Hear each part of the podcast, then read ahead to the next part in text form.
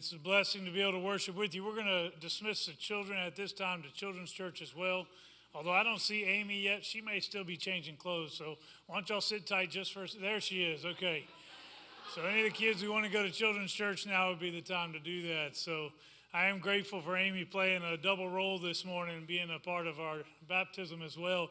Anytime we have children that are part of our children's ministry, I like to have uh, the children's ministry director, the pa- children's pastor there with us. We do the same thing with youth when teenagers are baptized to have uh, the youth pastor as a part of that as well. So I am grateful for the role that each of them play.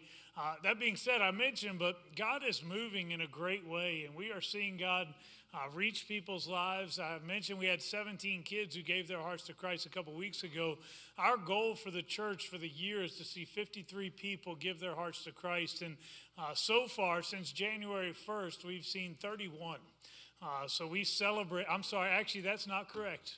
It's 34, uh, which is even better. So we celebrate the fact that God is moving, and I believe He's going to do even greater things than, than, what we've seen already. So, thank you so much for being a part of our worship service this morning. I believe that God maybe even has something for us today. Also, grateful for Colby sharing the scripture with us this morning, and we're going to use that scripture as a part of the sermon in just a moment. I know he just prayed, but let me take a moment just to take a breath and also to pray and ask the Lord to have His way. Father, thank you for the privilege of gathering together with your people today. I pray that you would pour out your spirit on us. I pray that you would allow us to hear the word and allow it to penetrate our hearts that we might be challenged and changed.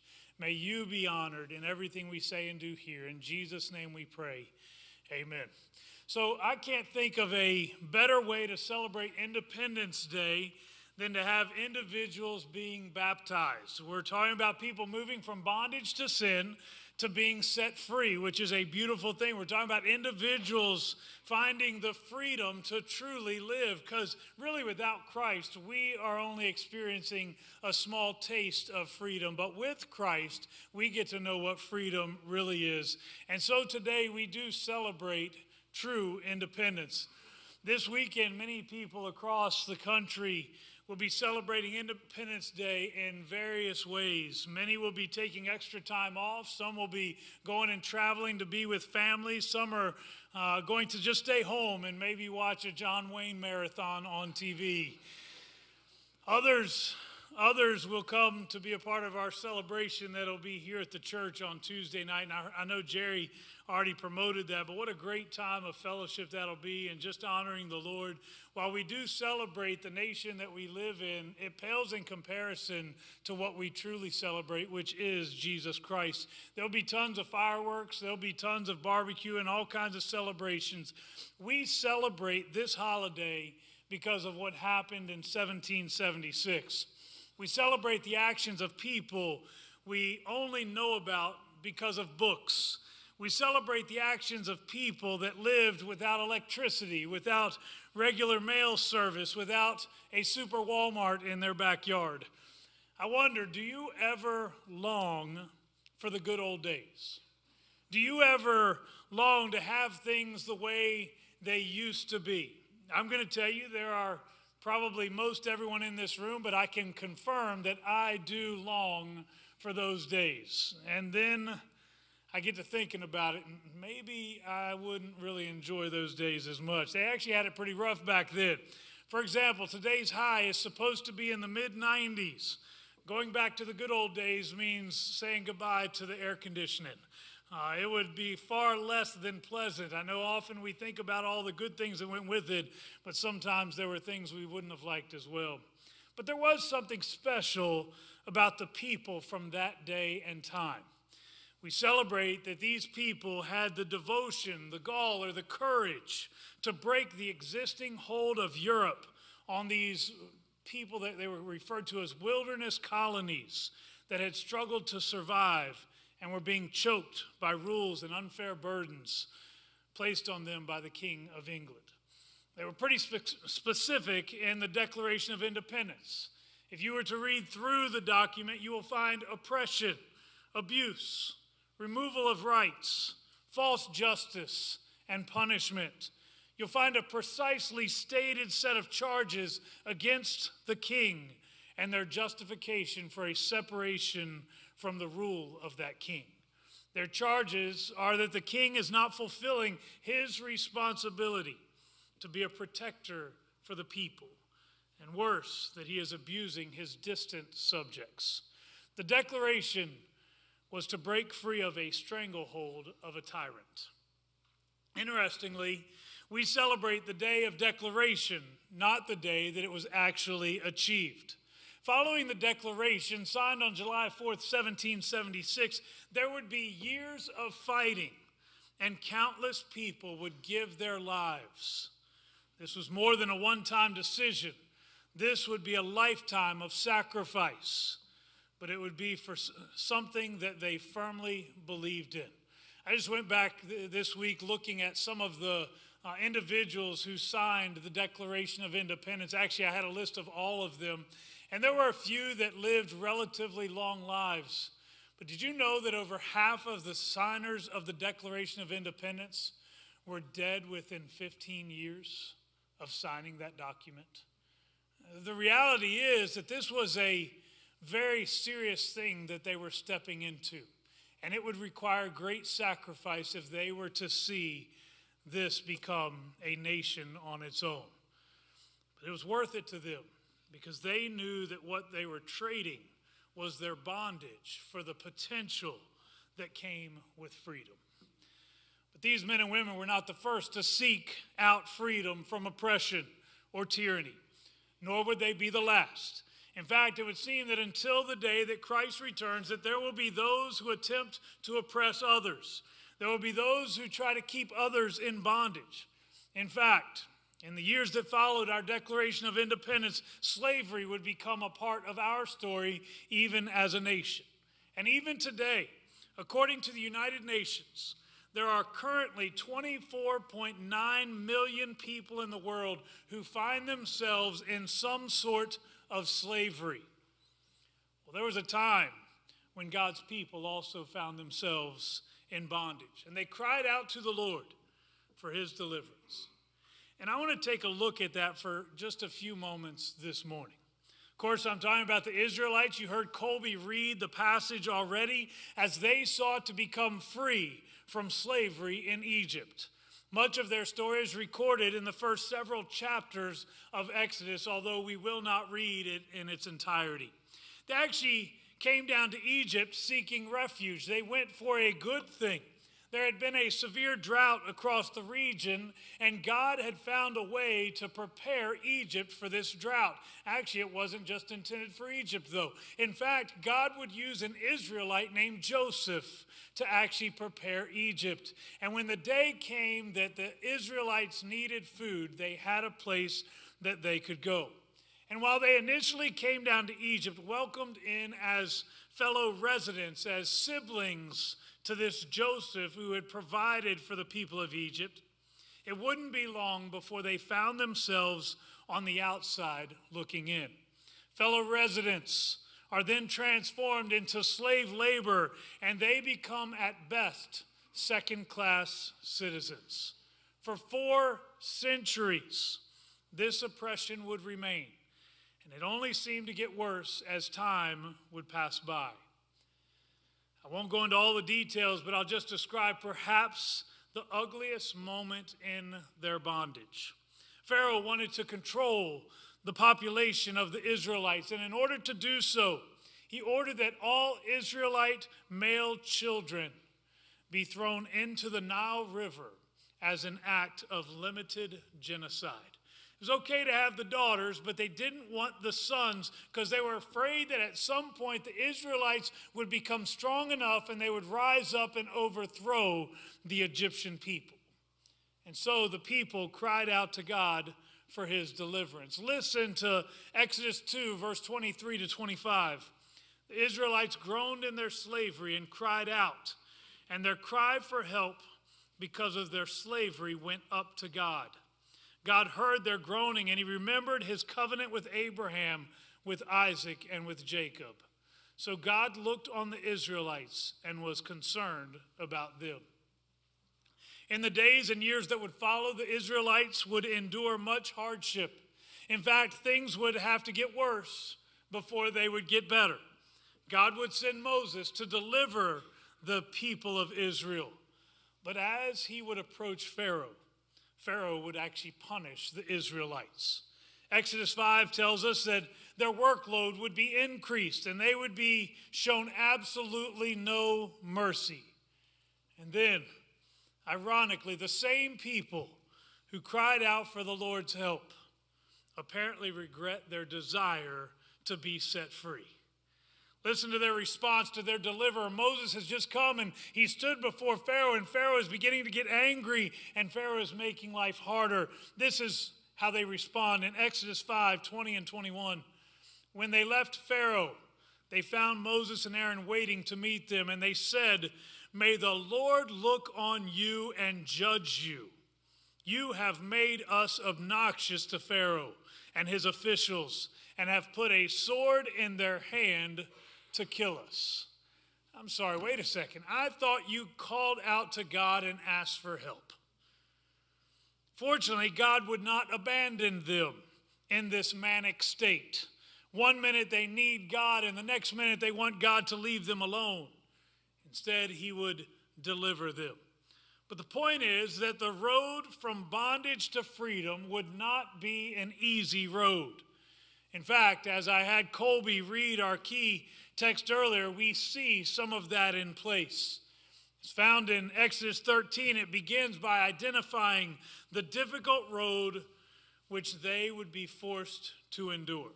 Listen again to just the first couple verses beginning in verse 17. When Pharaoh let the people go, this would be after 10 plagues. When Pharaoh let the people go, God did not lead them on the road through the Philistine country that was shorter. For God said if they face war, they might change their minds and return to Egypt. So God led the people around by the desert road toward the Red Sea.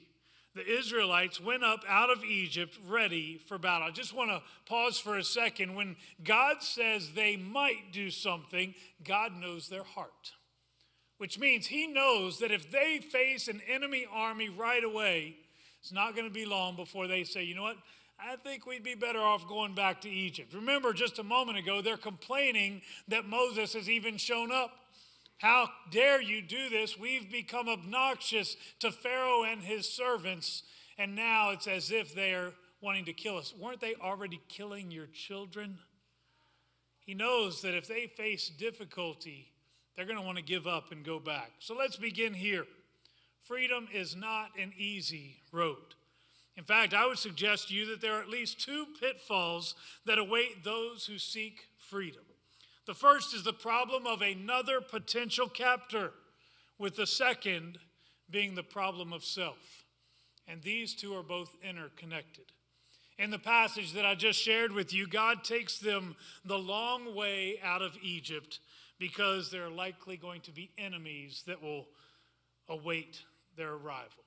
And that's not to say that the other enemies couldn't be stopped. Here's the thing God has just delivered them from the Egyptians.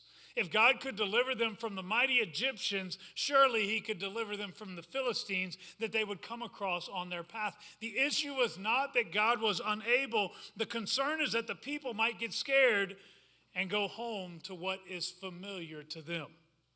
Now, we've already seen that the Israelites are an extreme group of people. They want God and then they don't want God. The concern is that they might just return to Egypt because it's easy. I've seen this so often in dealing with individuals going through addiction.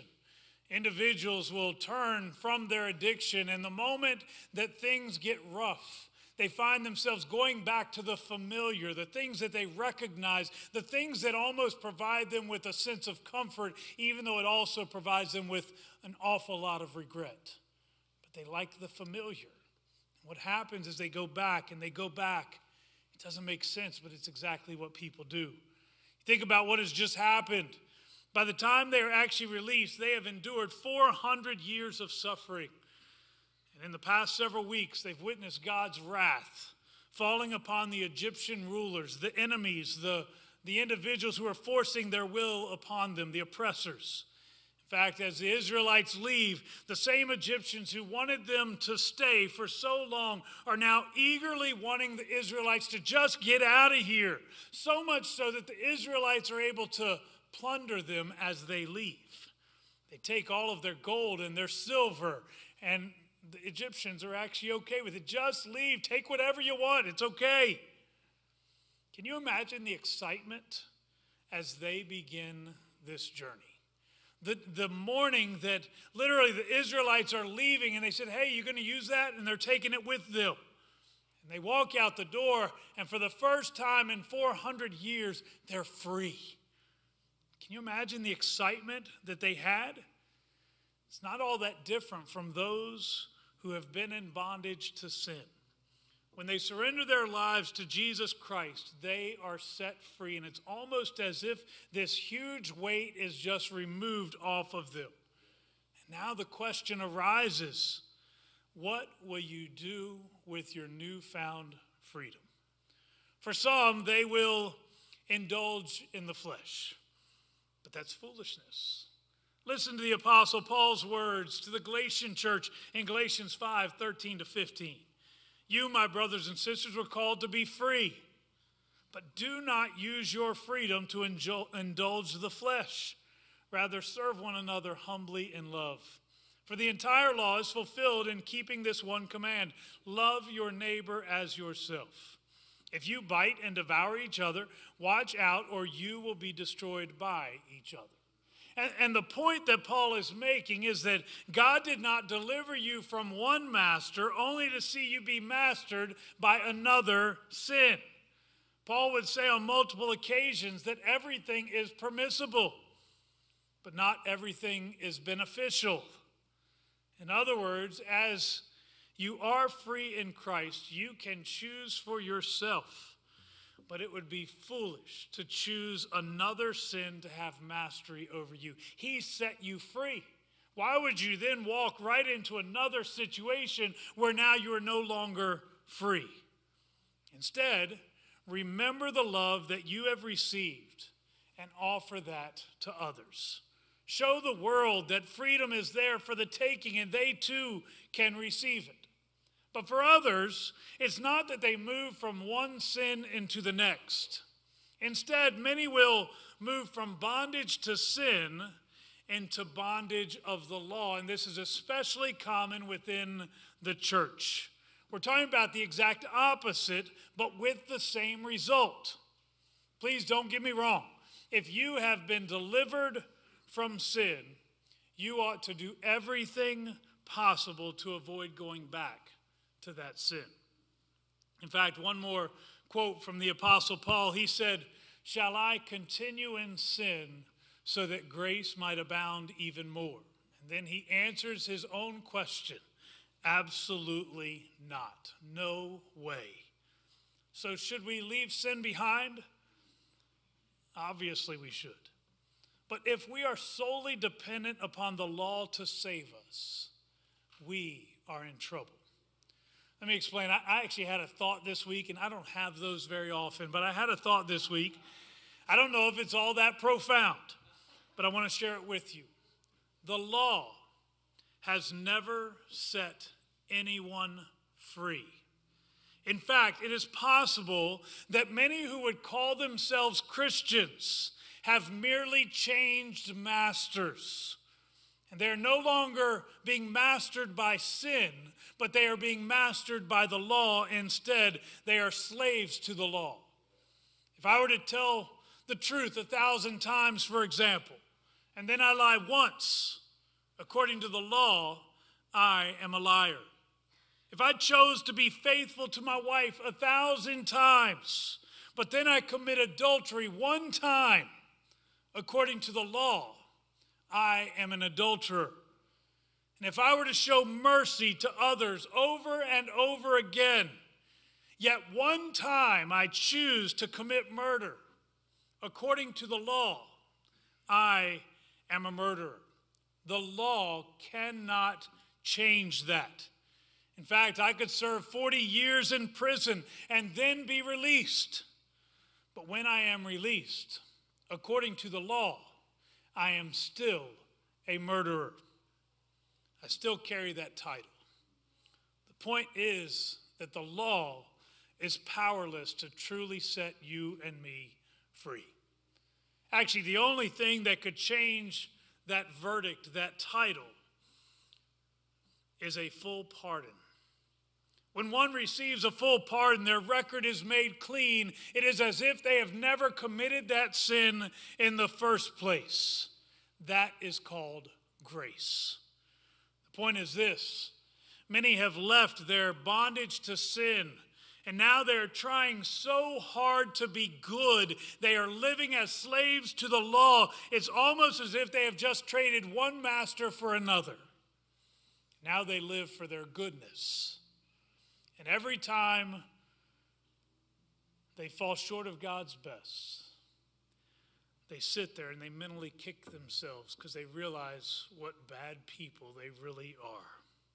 They feel defeated because they are the biggest loser. Listen to me. I challenge you do good.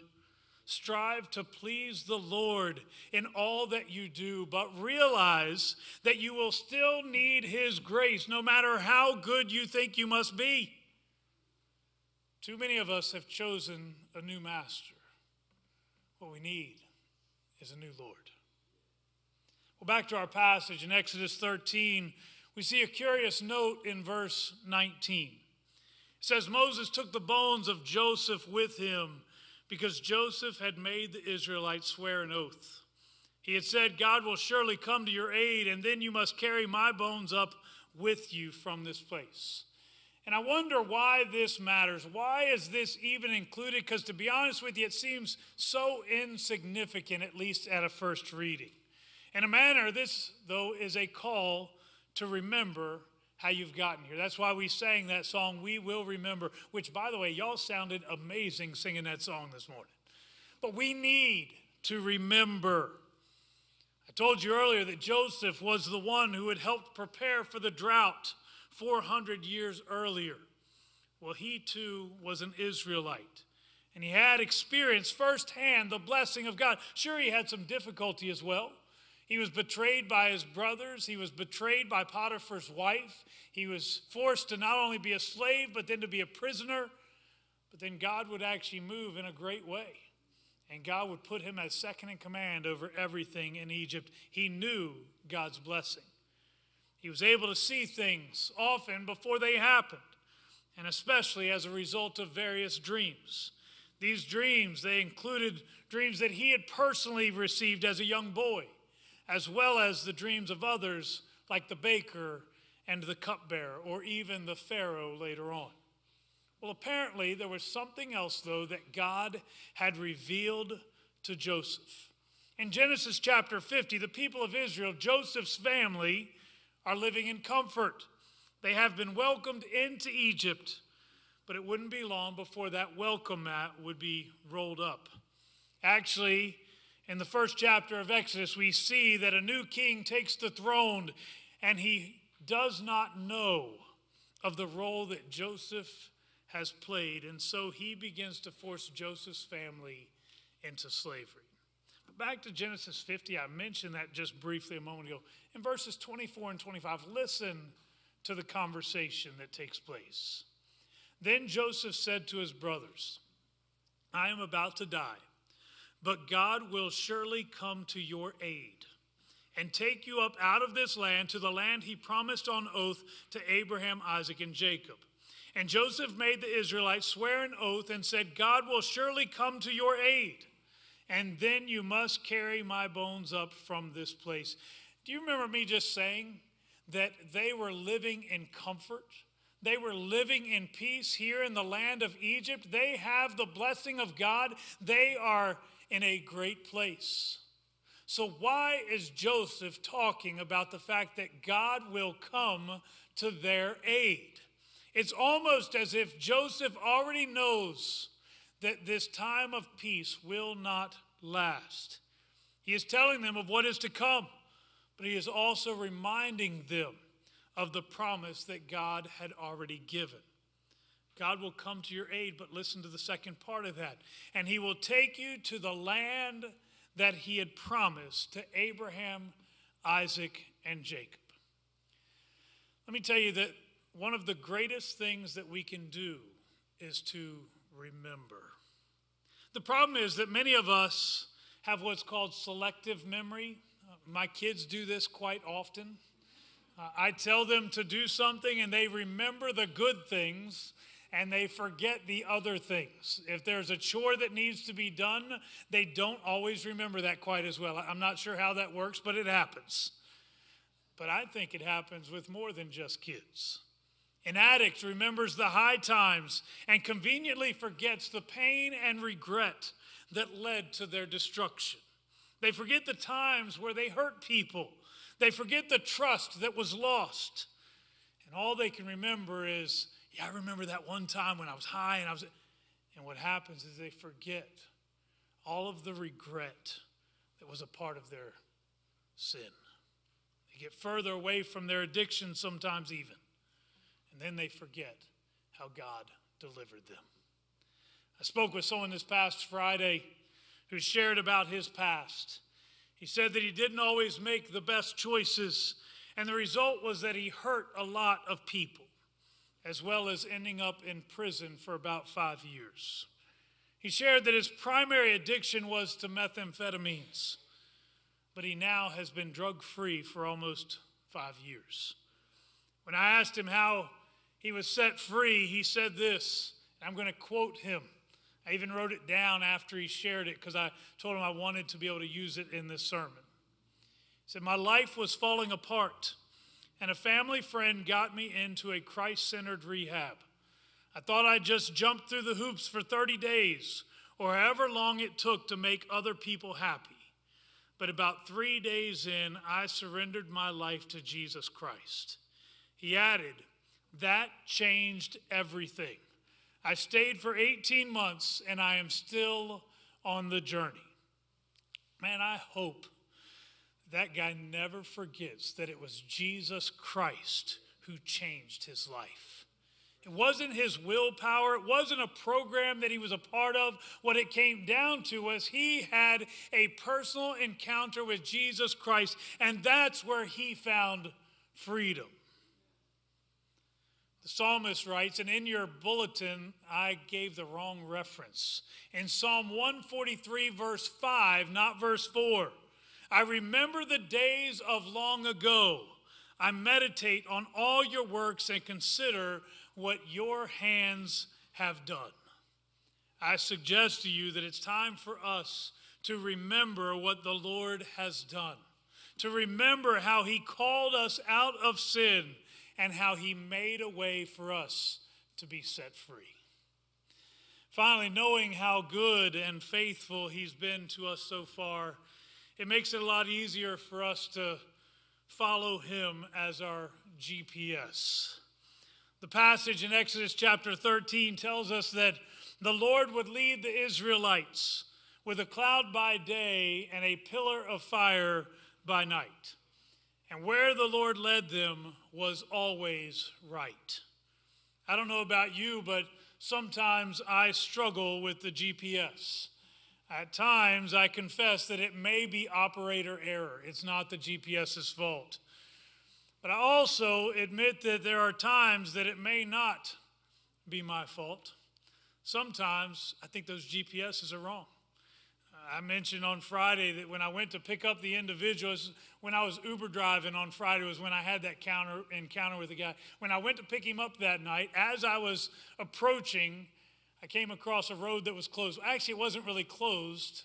It was a farm. There wasn't even a way to get to the other side without going back and all the way around. Sometimes the GPS can be wrong. But with God, his direction is always right. I already told you that it may not always be easy, and there will certainly be times that it's scary, but God's direction is always best. And sometimes we got a different plan. Can you imagine the Israelites as they get ready to leave Egypt and they think to themselves, there's a shorter way. I could go this way. Actually, God says, I don't want you to go that way because you may run into enemy nations. And at that point, you'll want to turn back. It seemed easier for them to do it a different way. But God had a different plan, and God's plan will always, always be best. As the Israelites fled Egypt, the Egyptians immediately experienced what is known as buyer's remorse. They let the Israelites go. Well, who's going to cook for us? Who's going to clean? Who's going to build for us? And so they set out to bring the Israelites back to Egypt. But God has other plans. Listen to Exodus 14, verse 10 to 14. As Pharaoh approached, the Israelites looked up, and there were the Egyptians marching after them. They were terrified and cried out to the Lord. They said to Moses, Was it because there were no graves in Egypt that you brought us to the desert to die? What have you done to us by bringing us out of Egypt? Didn't we say to you in Egypt, Leave us alone, let us serve the Egyptians? It would have been better for us to serve the Egyptians than to die in the desert. And at that point, Moses has got to be thinking to himself, Are you kidding me? Y'all are the biggest whiners and babies I have ever seen. First of all, to begin with, the Egyptians are not coming back to kill the Israelites. They don't want them to die. They want to bring them back to Egypt so that they can continue to serve them. But immediately the Israelites assume the absolute worst. Remember, these are the same Israelites that had called out to the Lord asking him to deliver them. And God has delivered them. He's worked incredible miracles to bring them to this point. And the only thing they can do is whine. But Moses doesn't fuss at them. Instead, in verse 13, it says, Moses answered the people, Do not be afraid. I'm going to tell you what I heard there was stop acting like wusses. Y'all are the biggest wimps I have ever seen in my life. Do not be afraid. Stand firm, and you will see the deliverance the Lord will bring you today. The Egyptians you see today, you will never see again. The Lord will fight for you. You need only to be still. I love the fact that he doesn't even expect them to be the ones to do the fighting.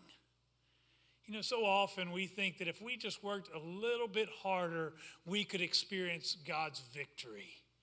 But the truth is, the Israelites simply needed to sit back and allow God to do the work. Now, I'm going to tell you, we need to give our best to this journey, but it is God who is going to set us free. It's not because of what we do. In the following verses, God will part the Red Sea, and the Israelites will walk across on dry ground. As the Egyptian army would attempt to follow, God will cause the waters to close up on them, destroying them completely. And on that day, they would rejoice, knowing that following God was absolutely the best decision they ever could have made. And they moved from complaining about Moses to actually writing songs about Moses because they celebrate what he's done. What I want you to know today is that if you find yourself in bondage, I invite you today to be set free.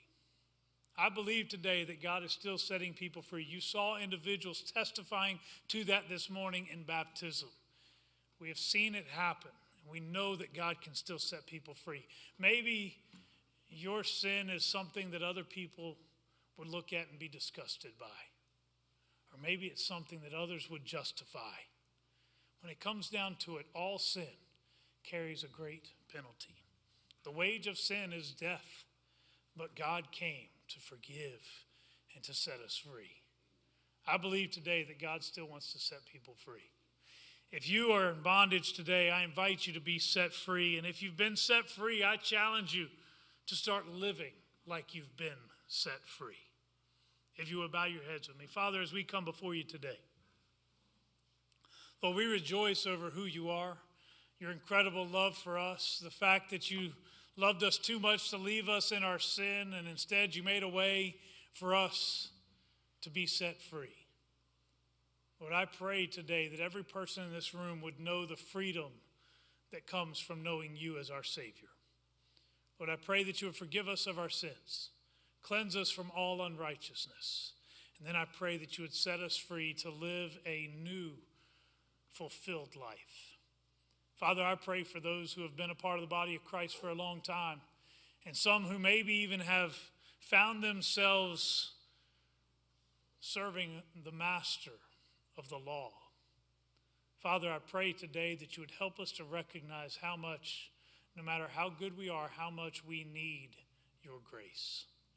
Lord, I pray that you'd help us to live a life that displays gratefulness for what you've done, but also displays a love for you and a freedom that is only available through your Son, Jesus Christ.